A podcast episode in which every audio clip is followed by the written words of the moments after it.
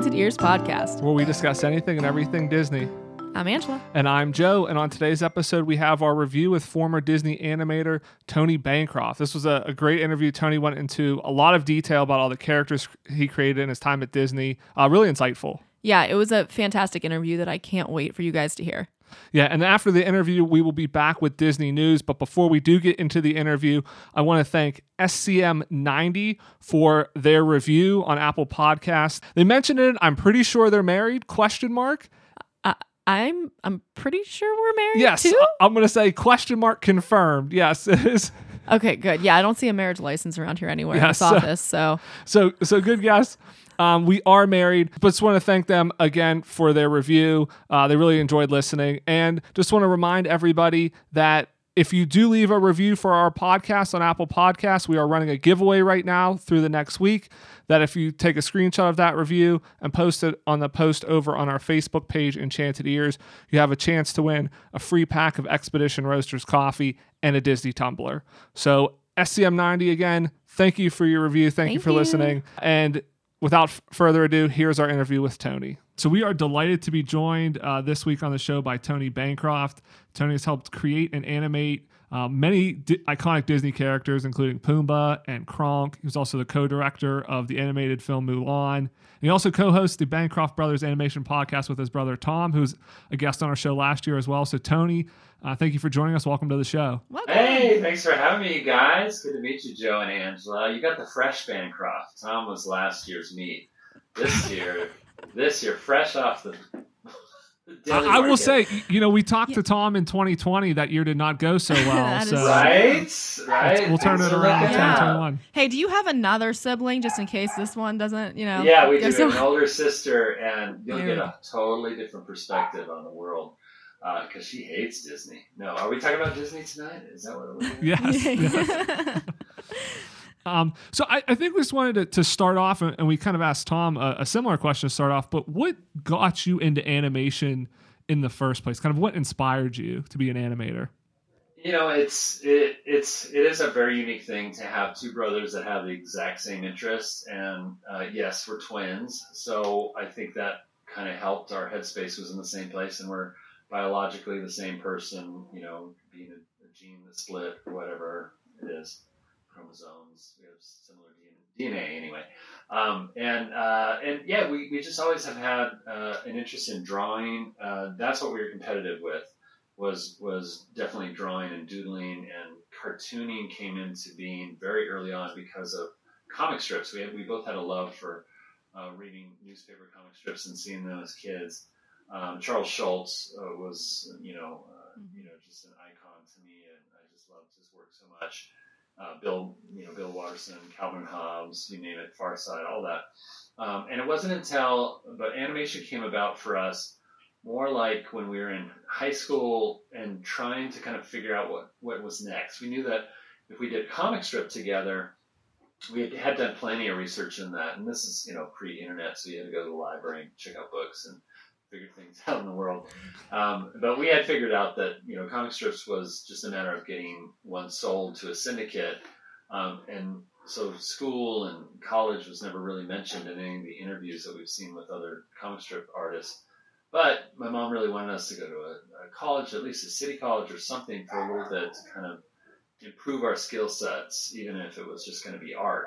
Um, and I love that about her because you know both Tom and I we were never pushed into being attorneys or doctors or things that we would have we would have literally destroyed the world or somebody's life if we had done that. Um, but instead, uh, we were storytellers. We loved characters, um, and that's what really um, led us into animation and and the world of storytelling through characters. so you know you guys pretty quickly you know you got out of college immediately got hired by disney and you got an opportunity to just like just i mean you got thrown right in there So- yeah, who was the most influential animator that you had the opportunity to work under Oh man, there were so many back then. This was the early '90s, and, and to back up a little bit, Tom and I ended up going to CalArts, California Institute of the Arts, which was like the number one school for animation. And all of our teachers worked at Disney in the studio. They were all from feature animation during the day.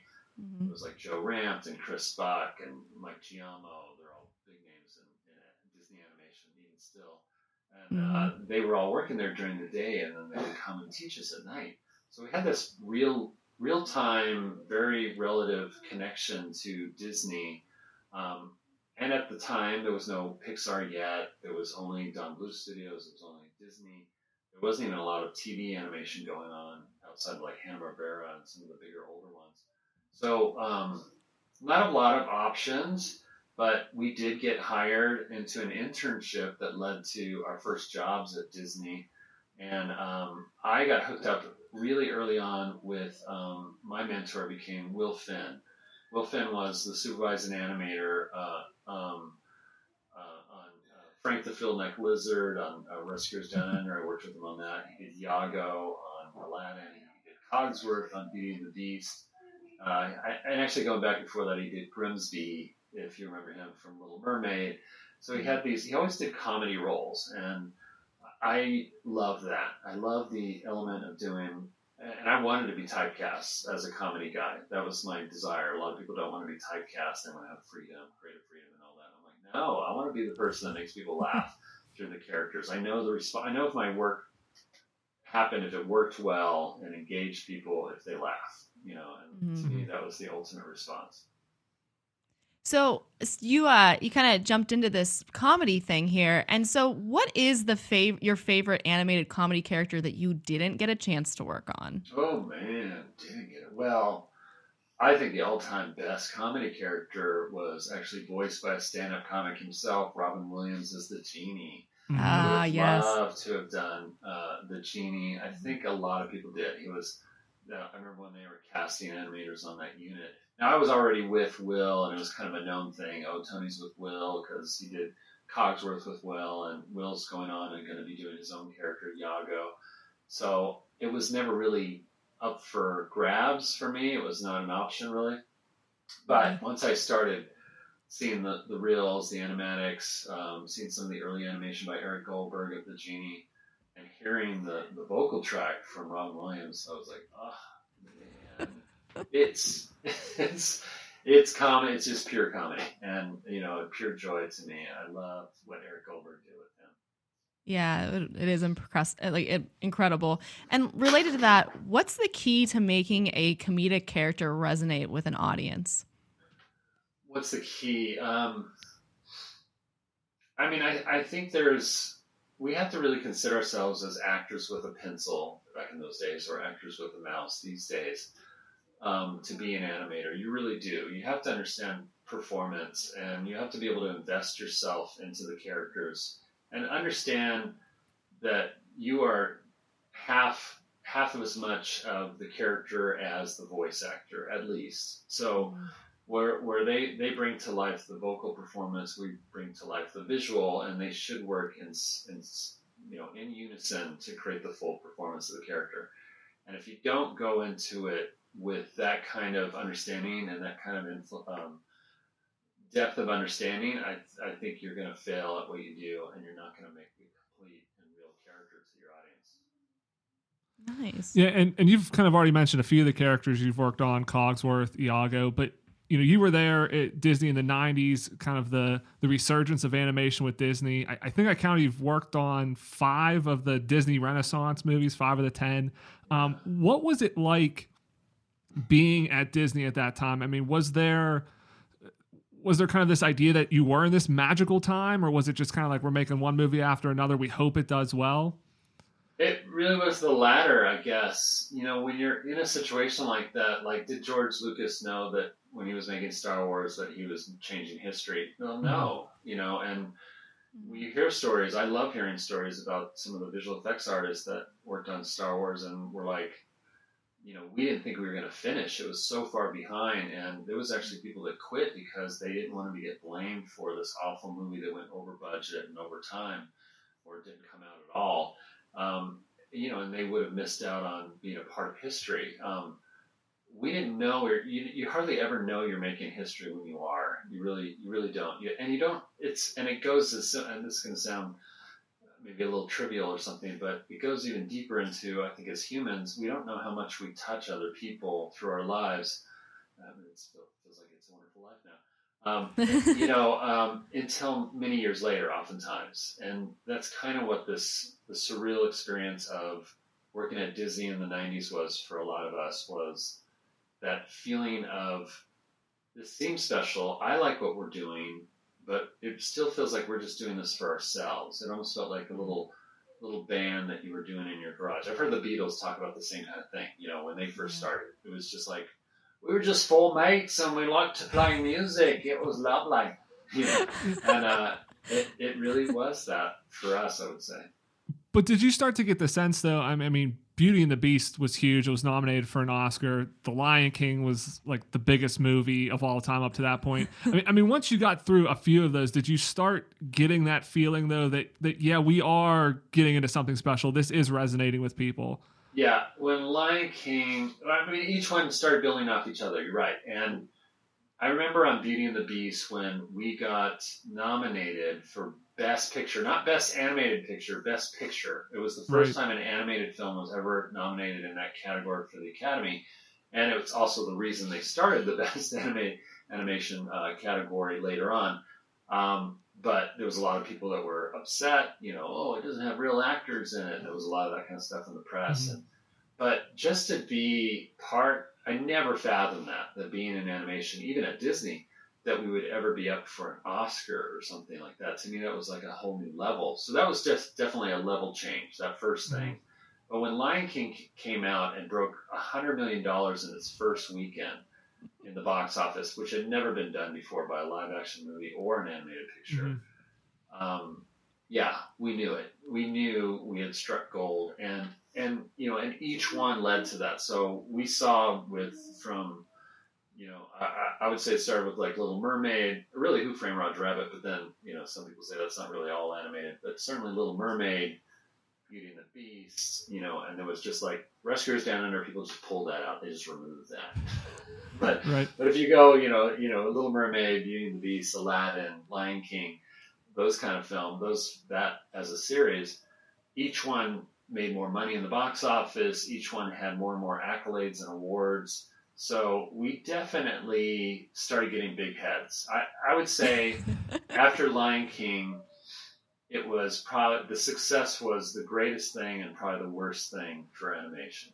That was going to be my next question is once you start realizing that success, does that amp up the pressure to the point that you you know, I think yeah. you hear you hear of creative people say like when you're just kind of loose, you know, almost like Pixar, their early days, like they had nothing to lose. And so they, they kind of took the time to make the stories they wanted to make. But when that success and pressure mounts, does that make it harder to be creative and, and to be successful? Oh, yeah. I mean, it's, it's a known thing in our industry for sure that, um, you know, that, uh, yes, success breeds opportunity, but it also um, breeds over scrutiny and more cooks in the kitchen and more, people wanting to be a part of it and more people giving their opinions about what makes it popular or successful and they're going to tell you. Um, and that really was i think the a big undoing. You stir in the fact that cg animation came about right around that same time as as uh, we were struggling in 2d animation and it was the perfect storm of huge success followed by you know dismal failure. Mm-hmm. Yeah. Um, so you mentioned The Lion King there, which I think our listeners know that that's like one of my absolute favorite films. So you were the uh, supervising animator on Pumbaa, and I was wondering, you know, is the relationship between Timon and Pumbaa based off of anything or anyone in real life? Well, they, you know, uh, it's funny you asked that because I mean I've, I've been asked that question a lot. I remember on Lion King when reporters and stuff would ask us that. And there really are two great models actually on the film for that, and that is Nathan Lane and Ernie Sabella are true friends, and they were true friends. They Ernie got on the movie because of his buddy Nathan. So Nathan is the voice of Timon, and Ernie Sabella is the mm-hmm. voice of Pumbaa. And they did their tryout together because Nate they were playing together on Broadway. They'd done a lot of Broadway shows together. That's where they came from. And um, Nathan was the one that was more popular, and he was the one that was asked to mm-hmm. come interviewed for. Um, at the time, they interviewed for hyenas, not for Timon and Pumbaa at all. they had other people in mind for those characters, but but Nathan brought his buddy Ernie, and they um, started playing in front of the microphone and ad libbing. And the directors thought it was hilarious, and they, they created the characters of Pumbaa and Timon better than the story the, the script writers did in that moment in in their um, tryout, and they both got the job. They both got the job, and they were, and, but it wasn't for hyenas. They the directors decided this is our Pumbaa and Timon, and uh, yeah, it happened like that. And you said there was there were two things. So what yeah, was there's the two, and, and then the other one is is myself and uh, Mike Surrey, who uh, anim- respectively animated Pumbaa and Timon. Um, so I did Pumbaa, and Mike was my buddy that made Timon. We were already buddies. We were very close friends, and so to get these two very close friends in the movie, it felt like it felt like kind of a Frank and Ollie thing. Where uh, if you guys know the Nine Old Men of Animation, Frank and Ollie were good buddies. They were like lived right next to each other, and you know had very similar lives. They were both successful animators, but they did a lot of characters together. Like Frank would do, you know, um, Captain Hook and uh, and Peter Pan, and Ollie did Smee. So they did this like they did the back and forth characters a lot, and um, that was Mike and I. And certainly on Lion King, we got that opportunity to we shared an office together. We because we were first time supervised animators, they gave us the opportunity. A supervised animator usually means like, oh, okay, you're, you're a big wig on the film, and you're gonna get your own office, and you got you know like animators underneath you, and it, it is a big kind of like level thing, level up kind of moment. But they offered us to have our own our own offices, but we said no, we want to share. We want to put us in one room together because we want that camaraderie. We want to, and we did. We would have like late nights where we're listening to. Um, we listened to a lot of show tunes, believe it or not. Uh, but that was the time. Uh, like Les Miserables, I remember playing like, and both of us just singing at the top of our lungs while we're animating, right next to each other. Our desks were almost touching, you know, while we're animating. Oftentimes on the same scene, he would be, I would be doing Pumbaa, and he'd be doing Timon, who's on top of Pumbaa's head, in the same shot at the same time, and we were just chore- choreographing the animation back and forth. And that's what we wanted was to have that kind of close knit uh, relationship, but also that that space that we're in, so we could easily just go, "Hey, Mike, uh, you know, I'm over here and working on this same shot number 57, and I got Pumbaa doing this and this, you know."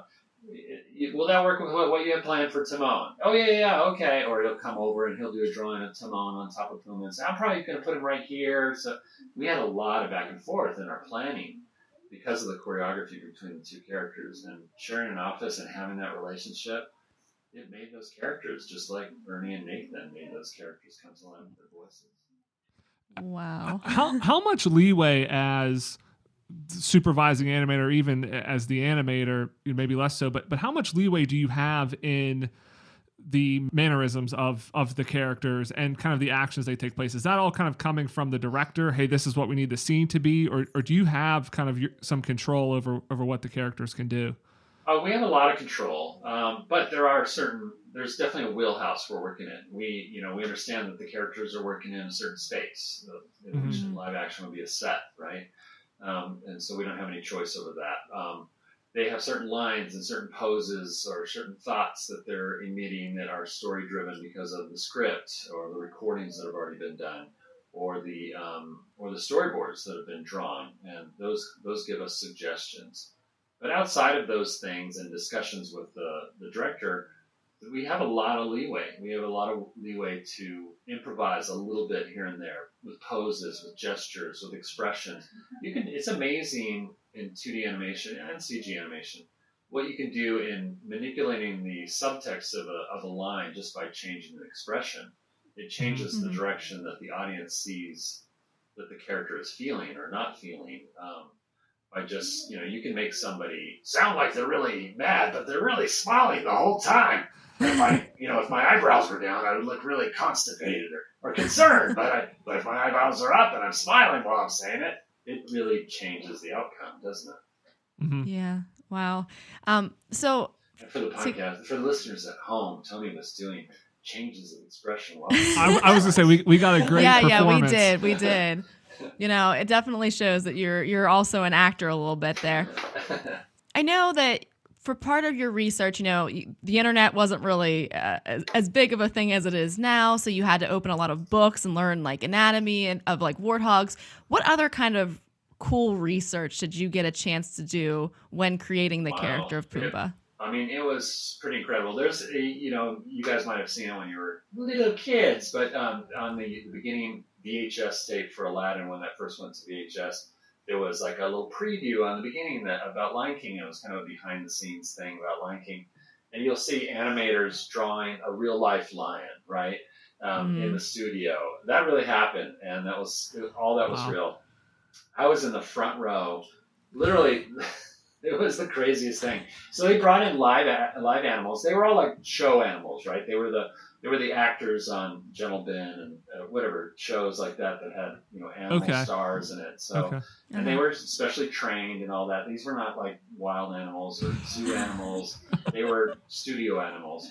And um, so they came in with trainers, and we were told when we first got there there was like these drawing little oops, drawing little seats and that sort of thing. We had sketch pads, um, and they had there's a big stripe uh, right in front of our drawing uh, seating area, big red line or tape that they had put down, and they said, "Please don't." You know, the trainer was like, "Please don't go past this red line," and we're like, "Wow, why? What's? I mean, what if we wanted to get a little closer look, or what, what would happen?"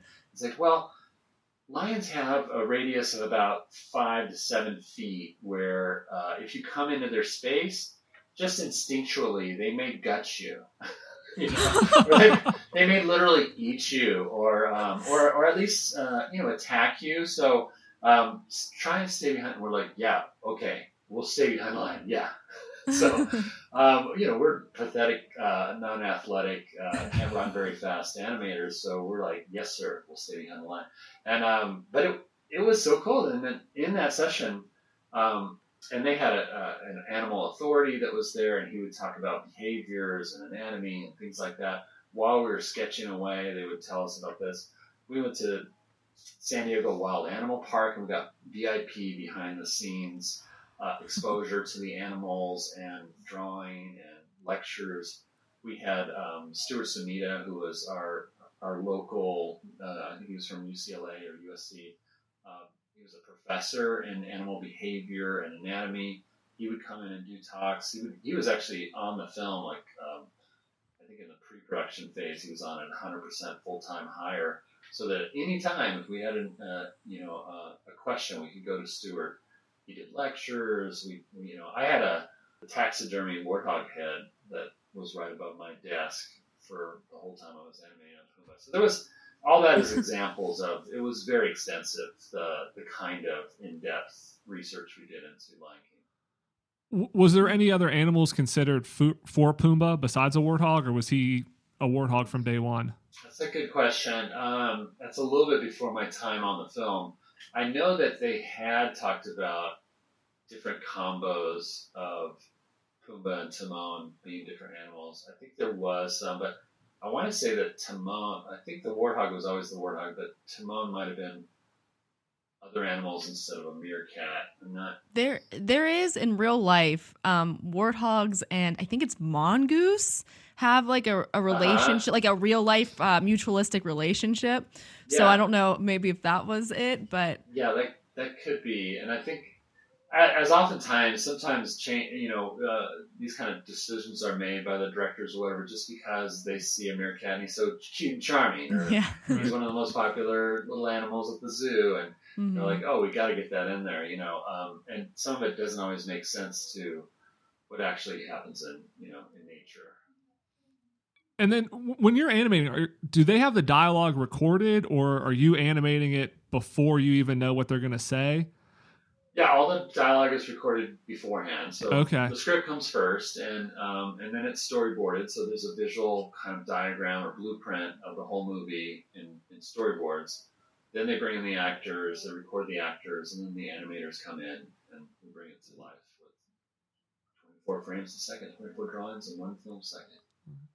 Wow. And uh, and, and Tom mentioned this um, when we talked to him because he uh, was the animator for Young Simba, and he talked about how he was in Florida, you were in California, and you would have to physically mail the images I forgot about um, that. back and forth. So, and I think he said one time they got lost even. he said, yeah, yours weren't lost, but some other animators did get lost. Yeah, yeah, there, yeah. It was literally, and this was pre FedEx. I think. I want to say, um, but yeah, there was a lot of um, we had to rely on silly things that are now outdated, like VHS tapes being sent in the mail, uh, you know, scenes and drawings being yeah sent back and forth through shipping companies. We had the first um, kind of uh, online teleconference system, like Zoom, basically. Um, Okay. It was it was designed. We were like one of the first studios to ever have that, and so that we could Oh, cool. communicate from Florida to California by just walking into this room where there was like a video system set up and it was 100% online. It was like a satellite. Somebody told me it was like $10,000 a minute or something to, Oh, to- wow. for Disney to have that just so we could kind of walk in and feel like we're connected with two studios.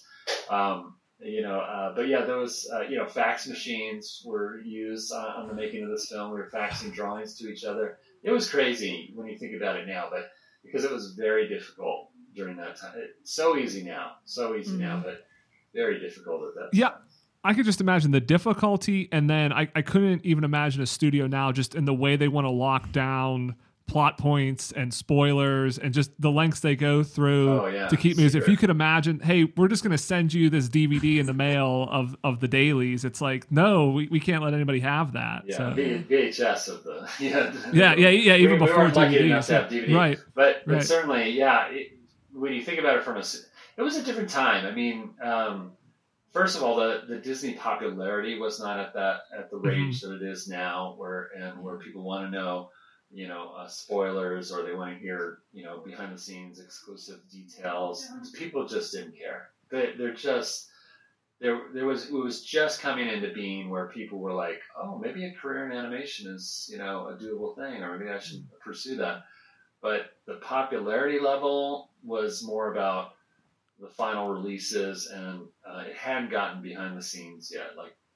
I, you know, people didn't know who we were, you know, as animators and directors and stuff like that until after Lion King. I would say things changed more after that. Wow.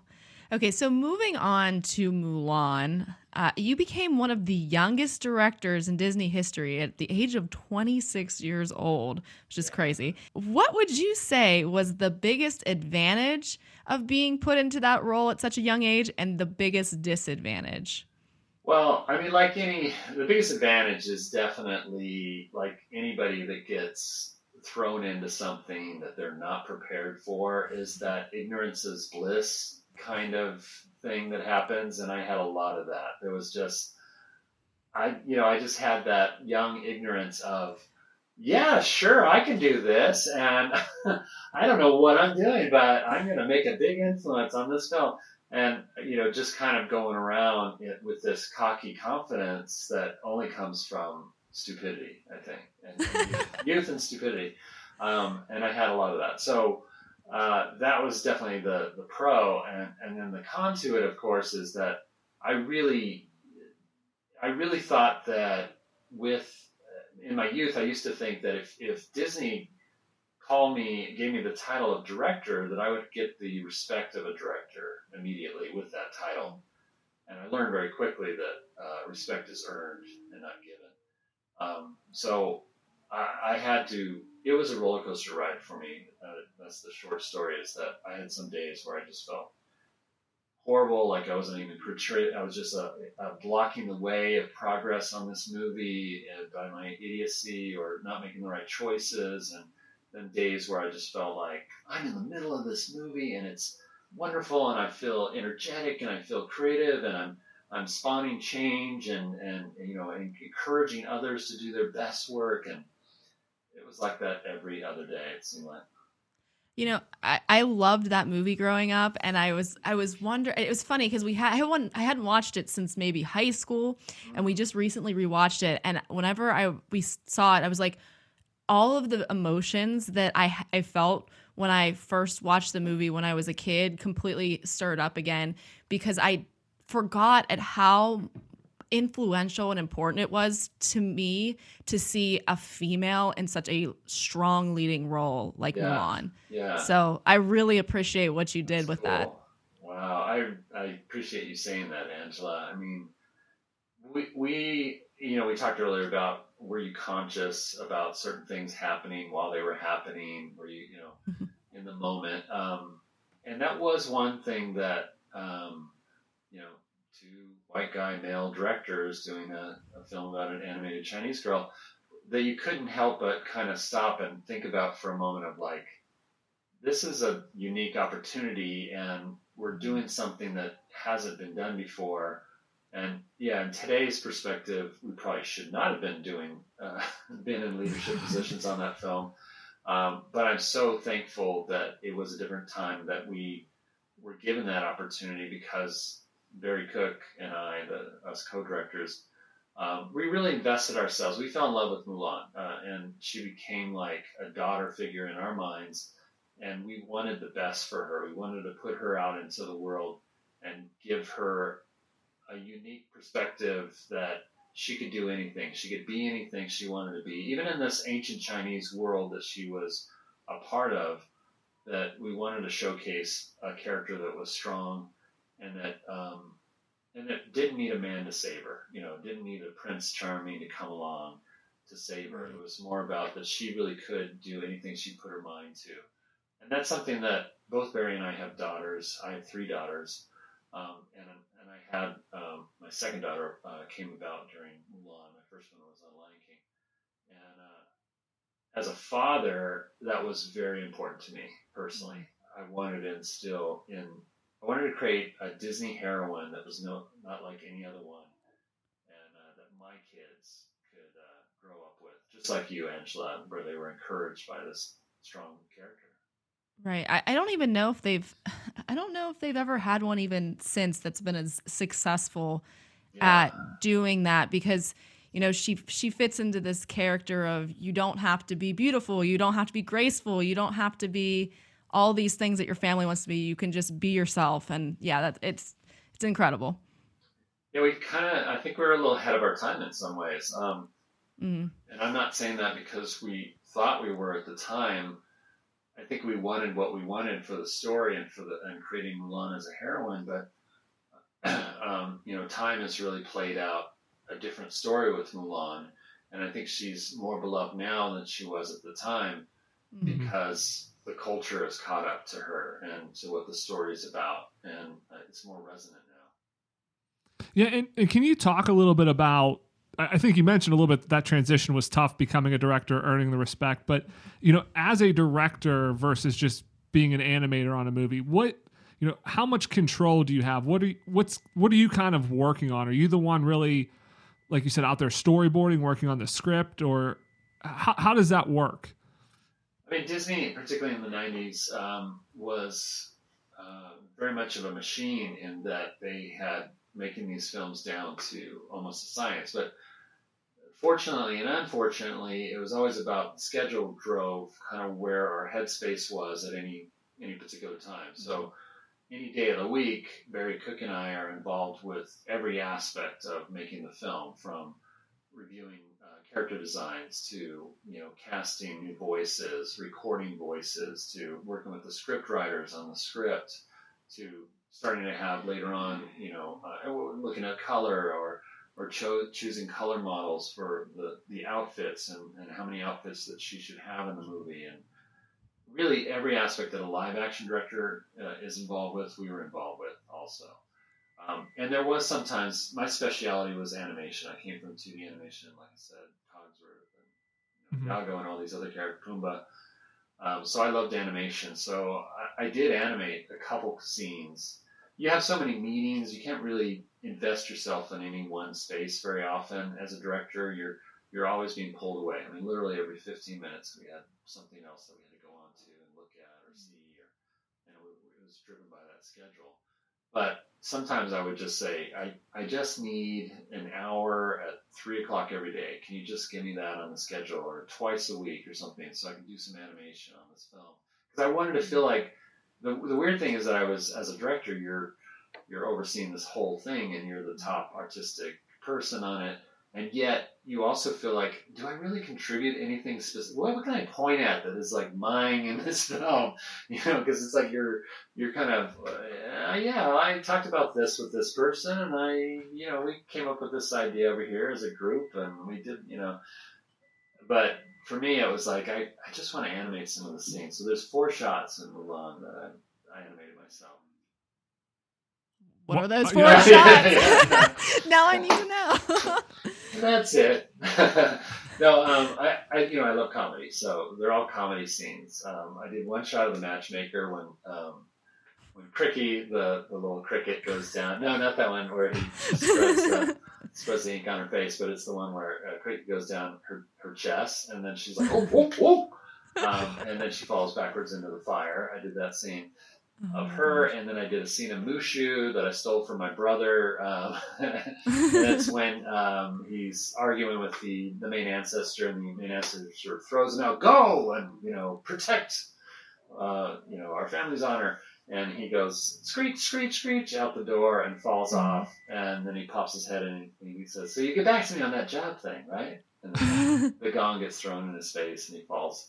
I, like the pantomime. I like the physical comedy, so I got that one and did that. And then there was a, a Cri-Kee shot, a real short one, when Mulan is at the fire and she's, uh, you know, after the avalanche and she's been left by her troops uh, and um, they didn't kill her, but they left her alone and she's with Mushu and he's frying a dumpling and there's a little shot of Cri-Kee looking up at her, kind of sad as she's like, as she's lamenting, like, what was it all for? And did I, did I really go for my father, or was this about me? And you know, she has that moment of self-realization, and there's a little Cri-Kee moment in there that I animated. Um, and then lastly, at the end of the film, when um, uh, the emperor and uh, all of China is bowing to Mulan at the emperor's palace. Uh, there's a shot of Chi-Fu where he realizes, and, and he throws himself down and bows to her too because he realizes he's the last one to do it after the emperor Yes. does. Um, and I did that one of the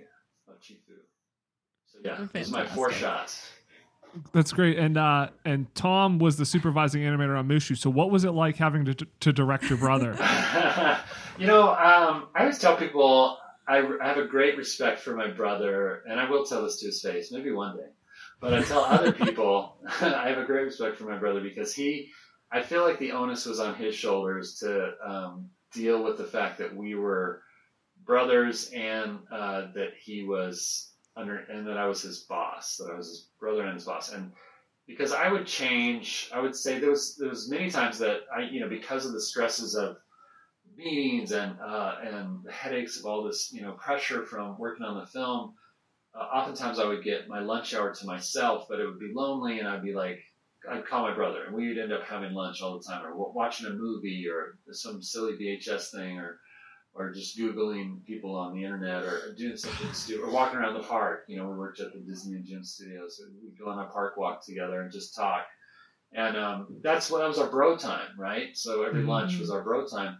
But then I'd come out of that lunch and I'd have a meeting with him as his director going over his animation. And he had to make that, I could make that transition very quickly. And he had to kind of keep up with that. Okay, now this is not Tony, my bozo brother, telling me this. This is Tony, my director, telling me this.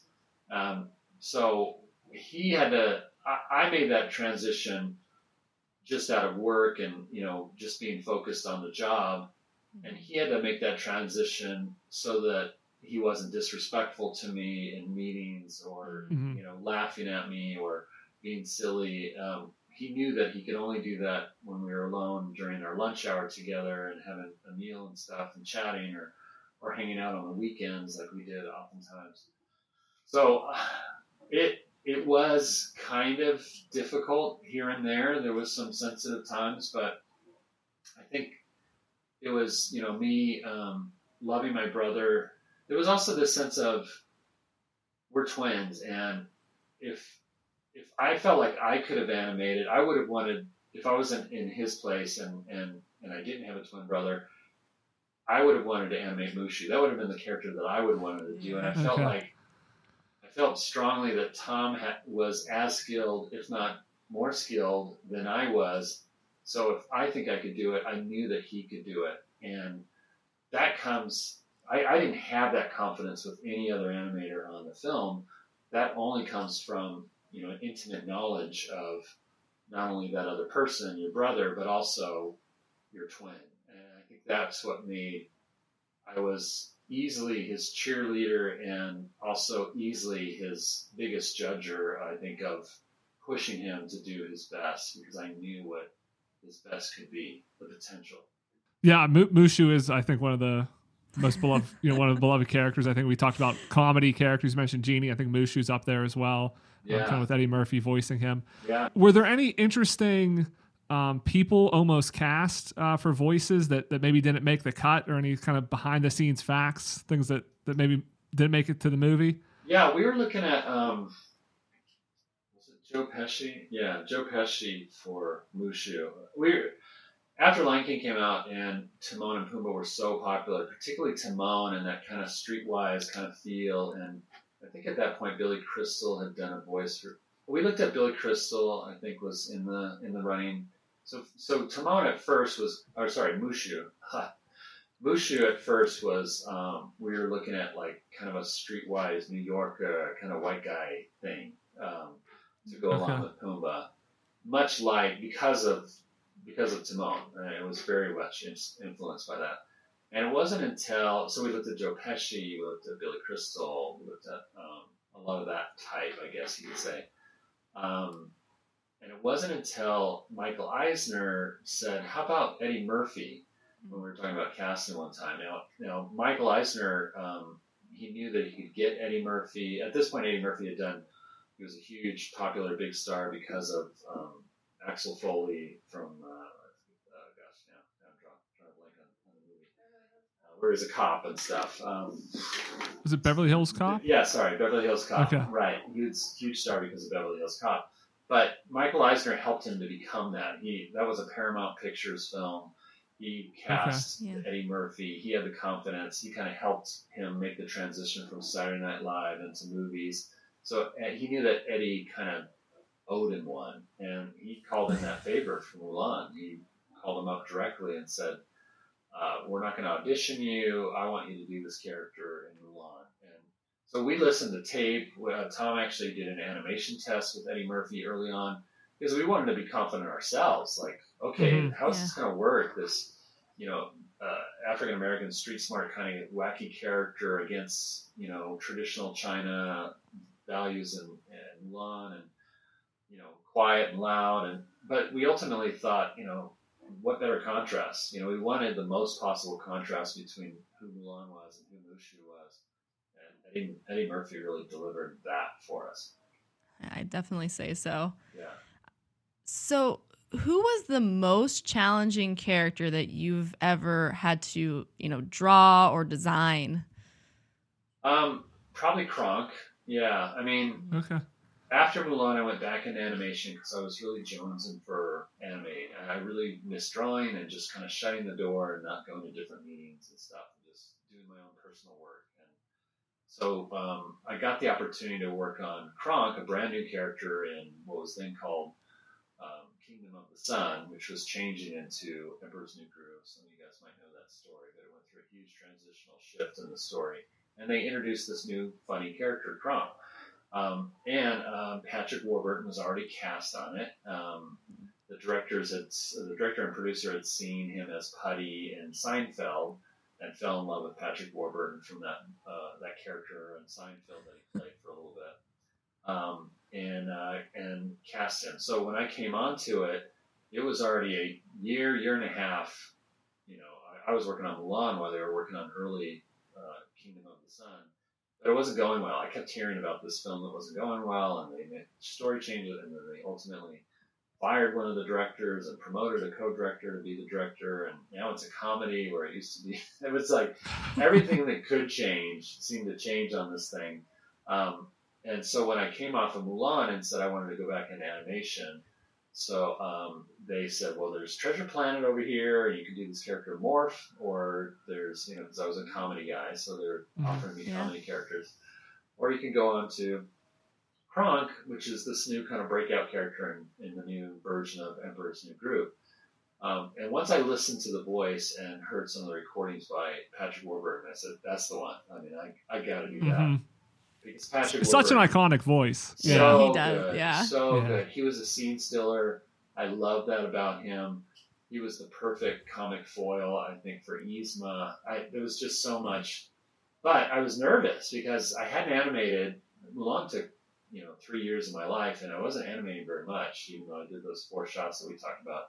Um, so I was pretty rusty, and then on top of it, Kronk's a human. He's my first human animate. I've done a, I've done everything else. I've done a, a, parrot, and I've done a, a warthog, and I've done a clock, and you know a, yeah. lizard on Rescuers Down Under, Frank the Frillneck lizard. I've done everything but a human, and now I got hands to deal with. So oh, um, I had to up my game, and uh, and it was very stylized too. So you know, getting to understand the the graphic quality of you know even turning his nose, it's basically this bar shape, and um, mm-hmm. with like a toothbrush most of the time. It was it was kind of it was tricky, and um, but I was up for the challenge, and I really enjoyed it. It was it was a great transition back into animation working on that. Film. I was gonna say that that, that movie, uh, yeah, that movie definitely shines out of the early 2000s right? from Disney. I that and actually Treasure Planet. I also I, that's an underappreciated one. I when I yeah. watched it, I was like, why why is this not more popular than it is? But yeah, it, well, and I think and it's funny how both of those really did pretty poorly when they came out. They were part mm-hmm. of the, the, conclusion of 2D animation at Disney, um, or at least the downfall, and um, and yet today, I think they're they're more popular than ever. Both those films. Mm-hmm. mm-hmm. Emperor's New Groove, hands down, probably has the most memes of any Disney feature out there. I was gonna say, I see yeah. Kronk memes all the time. Yeah, yeah, yeah. that one, that one, and the one with um with um Kuzco as the as the llama crying in the rain. I feel like that's. Yeah, I mean, I'm I'm wearing a shirt right now. That's. yes. Pull the lever. Yep. Yes, it's perfect. Pull the lever, Kronk. Yeah. Yeah, and that, that actually kind of leads into um, a question I was going to ask because I do see a lot of memes of of Kronk pull lever, wrong lever, or people saying, "I wish they built a ride like this in Disney World where you oh, pull the lever." so perfect. And and so one of the things that got me thinking is, you know, as an animator, you're creating these characters, and then Disney turns them into merchandise. They turn them into rides, into yeah. you know attractions. What's it like for you going to Disney World, going to Disneyland? And and seeing characters you created kind of out there. It, it's surreal, but it's also um, kind of detaching. I had to early on. I had to learn that that once we finished what we felt was our like our family little film, our little our little you know done in the backyard or in the garage kind of film because it was very personal as we worked on it as a team together. Once we finished that film, it was going to go off and become this other thing, which was a corporate product. and, and yeah. I had to learn that difference early on that this is, we did this thing, now they're doing this other thing over here. And, and, you know, and oftentimes they just didn't really meet up and it was frustrating sometimes, I would say, because I, like I never liked, uh, you know, the early drawings on Beauty and the Beast, on any of the merchandise or things like that. I, I was like, why don't they have the animators go over those. They could pay them extra. The animators would love to do that and have that opportunity. They know how to draw the characters better. Uh, and Lion King, we did get that opportunity thanks to the producer a little bit. The supervising animator spent some time, and we went over all the poses that now you see on T-shirts. And I literally can point at you know caps and T-shirts and beach towels and say that's my drawing of Pumbaa. You know, um, but all the other films they were somebody else and it just went in different directions. And then there's the sequels, there's the TV shows. I mean, and everybody always asks me about that other ancillary stuff. Like, were you part yeah. of that? I'm like, no, I, I really, I take no, only the original film. It's only yeah, the original I, film for me. I had to restrain myself from asking you about Lion King one and a half. Yeah, please, thank you. please, please, and thank you, Angela. Um, you yeah, are welcome. That's a different podcast. Yes, yes. Yeah, who is uh who's been your favorite character that you've drawn? Um, I mean, it's probably it's probably Pumbaa. I would say, you know, I really enjoyed Kronk, but I mean, let's face it. It for me, it started with Pumbaa as being my first time supervised animator. Um, Lion King was such a memorable thing. Sharing that experience with my best friend, mm-hmm. Mike Surrey, it, it all adds up to that was the best time. That was the best time of my career. Yeah, and, and, I'd have to imagine. I mean, just listening to your story of, of how you guys work together, it makes sense that it's more than just the drawing of it. It's kind of that history behind it. You know, like we just see it on film and yeah. kind of that final product, mm-hmm. but there's so much that goes behind it. And and it was really interesting to hear that and just to you kind of yeah. learn that. Next time I watch the movie, I'm going to kind of see it in a different light. Well, one, I don't. Well, I don't really watch the movies. Like, you know, I, I'm not that fan. I don't. I don't see the movie the same way that you guys would as fans. And Mhm. so, Yeah. I've always told my kids that for me, watching the movies, one, it's difficult because there's always elements of, you know, they weren't all good times, and uh, Mhm. working on those films, there was conflict, there was arguments you'd have, or this and that, um, and so all those emotions come up when I watch these movies that I worked on. They're more like yearbooks, like high school yearbooks, where you're Okay. like shots are going by and you're like, oh, I remember that shot. I remember working on that shot. I remember, oh, that was actually, oh, oh, that scene from Aladdin with Iago. That was when the riots broke out in, you know, in L.A. and we had to leave and go home, and it was a scary time. They thought the studio was going to burn down.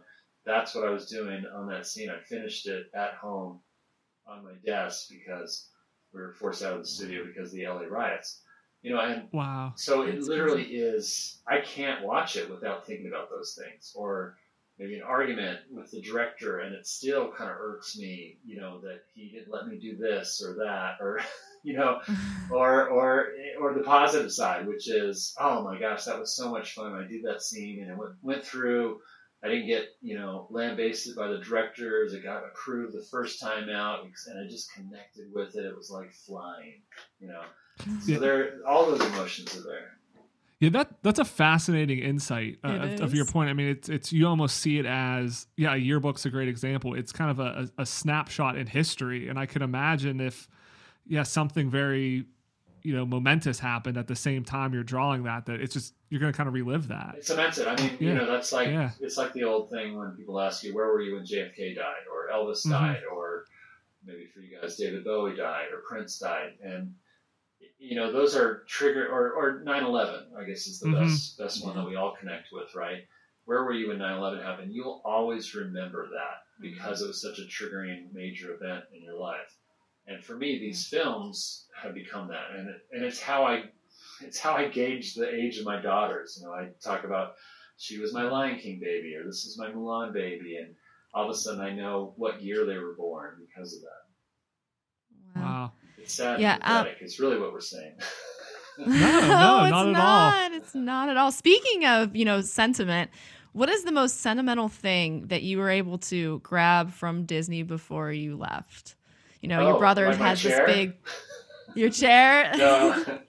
Um, he has no. that big uh, drawing from everybody from Mulan, I think Oh it my was. gosh, he's got the best. I'm telling you right now, if some somebody needs to, I don't know, monetize this or put a price on it or something, he probably has the best drawing from Mulan that uh, nobody's ever seen. Yeah, and it's the one that Yep. you're describing because he got every single Yep. supervising animator to contribute a drawing hmm on one big long one piece of paper, um, and I've never seen anything like that since then or before then. So uh, that is very unique. Um, I wish I could say I have something that unique, um, but I'm I'm looking at it up here. You can't see it off my camera, but I do have a, a Mulan sculpture that was only there was only 50 editions of it made. Um, it's like brass, and it's a it's Oh. her in the soldier uniform on Khan, the horse, with a Chinese imperial flag, and it's a really nicely done. I've never seen it up for sale. I've never seen it anywhere. It was made just for executives and kind of special people, VIPs. Wow. When the Mhm. movie came out, it even has the the release date of Mulan, and it was literally a gift to um, kind of VIPs that were involved.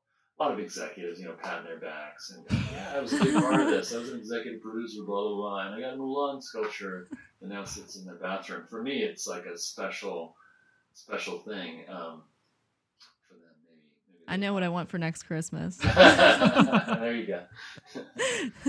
yeah. Those um the models behind you. So uh, obviously this isn't great for our listeners, but you have a couple. It looks like clay models. Are those the models that they make of the animations? So uh, Yeah. of the characters. Yeah, they're called maquettes, and uh, those are the original yeah production maquettes of. Wow. You can see Kronk back Those are pretty cool to have. Yeah. Yeah, I know. I love those too. Um, Pumbaa, they're they're very fragile, and uh, it's been tough to. I, I've moved quite a few times and had to pack those up, and uh, once or twice Pumbaa's tail has snapped off, and I've had to repl- you know, very carefully glue it back on and things like that. But, but yeah, those have a lot of memories because those sat on my desk. and do you have any advice for the best way to stand out in a creative endeavor? You know, everyone's always trying to kind of differentiate themselves. Um, how do you do, how how would you say you should do that?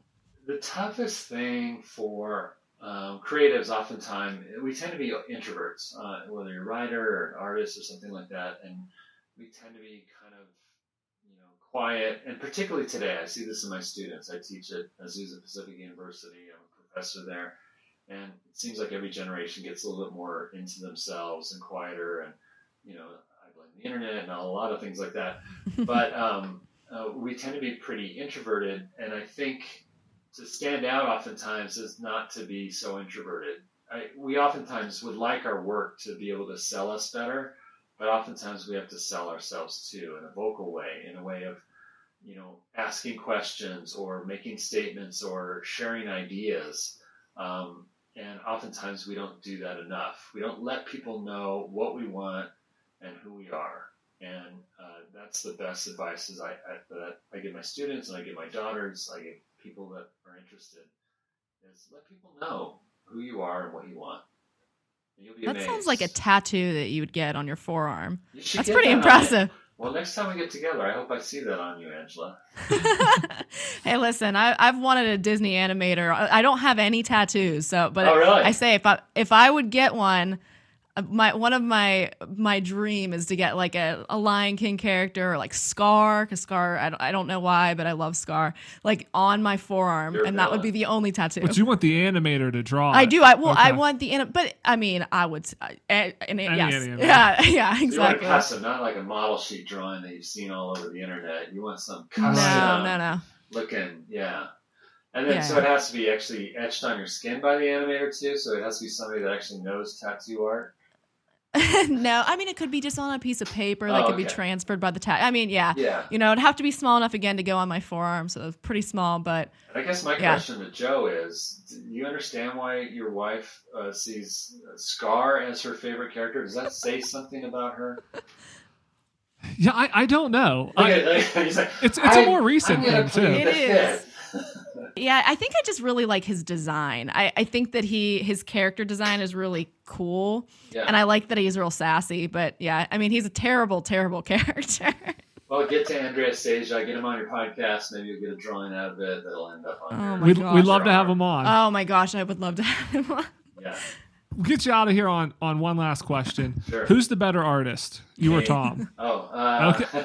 oh, I thought you were gonna say me or Andreas. Uh, no, um, uh, Andreas. Um, uh, you know what? I hands down, I think Tom is a better artist. I think he draws better. I think he, um, I, because I went through a long stage of, uh, like when we were younger, I think I was probably a little better, and um, I went through a long stage of getting into more management and you know this directing thing, and it took me away from the drawing board. He kept excelling and, and Mhm. growing uh, as I was in meetings and things like that. And I look at what he's how he's matured as an artist, and it blows me away. So I could definitely say right now, Tom's the better artist. Well, you can always hold being able to go to the live action premiere of Mulan over him. So Yeah, and I know. do. Sure, there's always that. yeah. I also uh, I also worked on a, a movie with the Beatle, uh, Paul McCartney. He had an animated feature that I was directing for a while until it until it dissolved and went away. Um, but I hold that over his head too. Do you prefer directing? I was going to I ask that as do. well. I do. Okay. I like directing. Um, I, I guess it's the big picture thing. I just want to be part of telling kind of the whole story. And when you're an animator, you're kind of you- you're you're thinking about the whole story, but you're definitely thinking about you know your piece of it, and that's your concentration is that small piece that you have in that character. So, um, yeah, I, I like directing. Um, I've done some producing recently, executive producing. Um, yeah. Animal Crackers, shout out. Yeah, Animal Crackers. It's on Netflix. I co-directed that. Um, but also, I, I recently I've been animating again. I, I, I, I still that's that's my real passion. My real love is animating. I, there's something about picking up the pencil or the stylus. And I worked on Space Jam 2 recently. I just finished up two weekends ago, and um, that's going to be out in Wow. June. And I worked on Mary Poppins Returns and did some of the 2D on that. And so whenever there's a 2D thing that comes up, I want to be a part of it. I usually try and find my way in.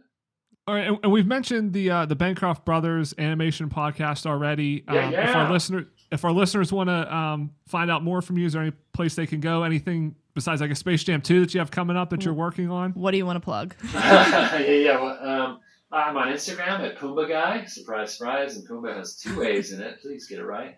Pumbaa Guy on Instagram and Pumbaa Guy One on Twitter.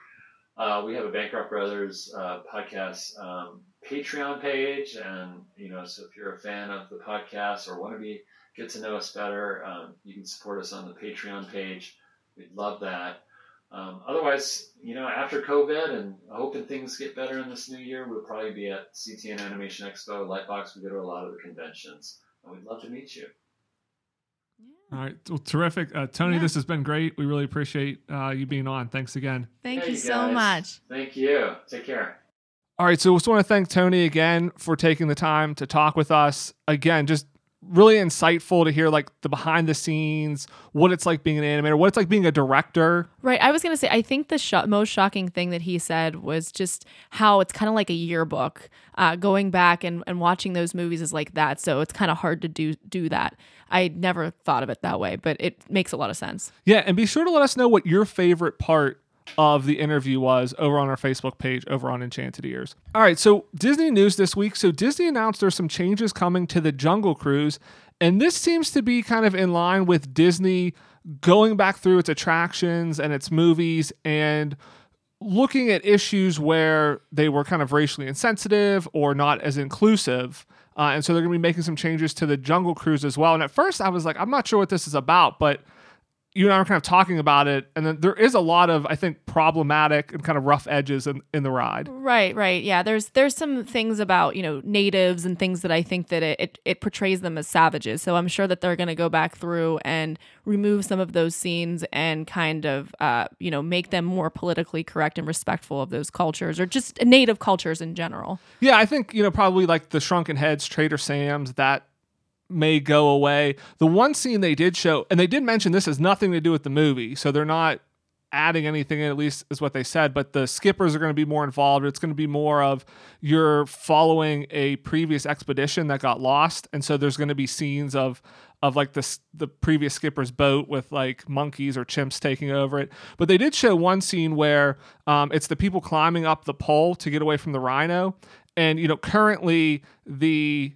kind of native guides are at the bottom and the mm-hmm. guests are at the top. And so it it again it's hasn't aged well. So they're they're changing that out a little bit to make it again kind of more politically correct kind of what it should be. I mean again Exactly. just for the commitment to like diversity and things and similar to what they're doing with splash mountain. So it sounds like this will be in effect this year.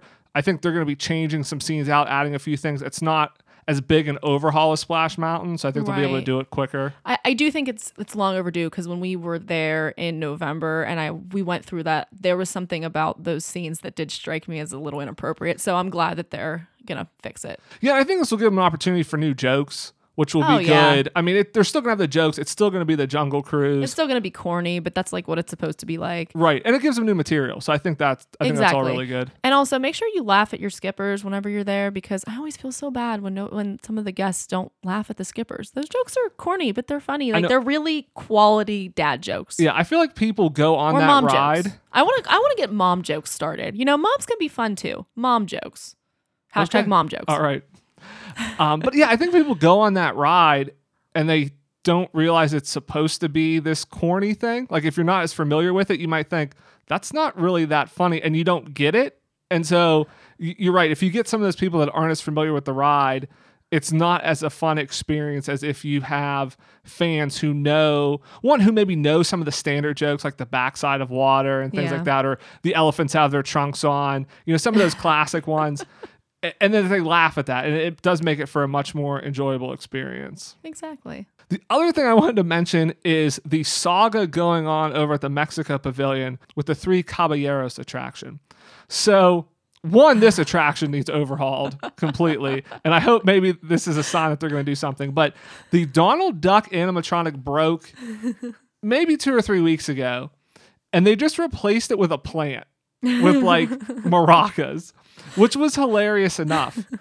And now all the animatronics are gone. They just replace them with cardboard cutouts of themselves, What? Wait, of of the characters. of the characters. Oh, I was gonna say if it was of the cast members, it would be probably even funnier. no, no, it's it's it's like like a fathead of the cast members. No, Just it's- whoever whoever has to work there for the day. No, it's it's of the characters. So yeah, so it was originally a plant, which I thought was hilarious to replace Donald Duck, and now they have cutouts. But it sounds like uh, a BlogMickey reported on this with with some photos, and they said they talked to cast members, and what it sounds like is the platform that the animatronics are on broke. And they're all connected. So, in order to fix it, they all had to go. But quite honestly, I mean, I think cardboard cutouts, I think the plant was probably an upgrade to the attraction. It made people want to ride it, I imagine. I just don't understand. I'm I'm sure right now, you know, this isn't a great financial time for Disney, but this ride just really needs shut down and they can I mean, I don't think it's a really big ride. I don't get the impression that it occupies a huge space, but I mean, it's there's no more perfect time to overhaul it as Coco.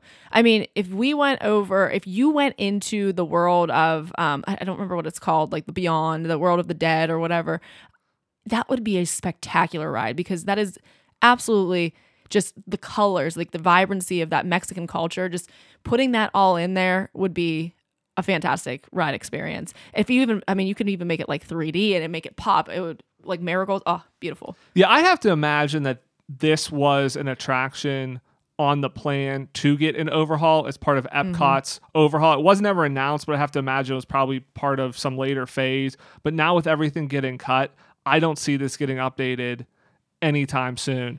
But I, but I will say maybe they should break the animatronic every now and then because I've not heard people talk about this attraction so much over the past couple weeks when it was a plant and now it's cutouts. People are riding it, I feel like, every day to see what's going to change. I- and so I I, think too. I think this is actually helping Disney. Mm. They What- should just break an animatronic every what now and then. What kind of plant? Like, was it a fake plant? Was it alive? It was like a fern. agave? It was a it was a fern. Did it have sunglasses on? I'm picturing sunglasses. I'm pretty sure it had. I, I can't remember exactly, but I feel like it did have like Donald Duck's like scarf on it, and it oh had like Oh goodness. maracas. Like it tried. They tried to basically take Donald Duck's costume and put it on a plant. It was pretty hilarious. that is Check out pictures if you haven't seen it. They're they're on the internet, but it was pretty funny. So, wow. I want to thank everybody again for listening this week. If you're new here, Hey, welcome. Yeah, welcome Nice to, to, see you. Yes. Be sure to tune in each week. We have uh, interviews like we had with Tom occasionally. We also talk about all things Disney, from the theme parks to the movies to the TV shows. So be sure to subscribe, leave us a rating or a review wherever you get your podcast. We really appreciate it. Thanks for lending us your ears. Have a great week, everybody, and we'll see you here next Monday. Bye bye.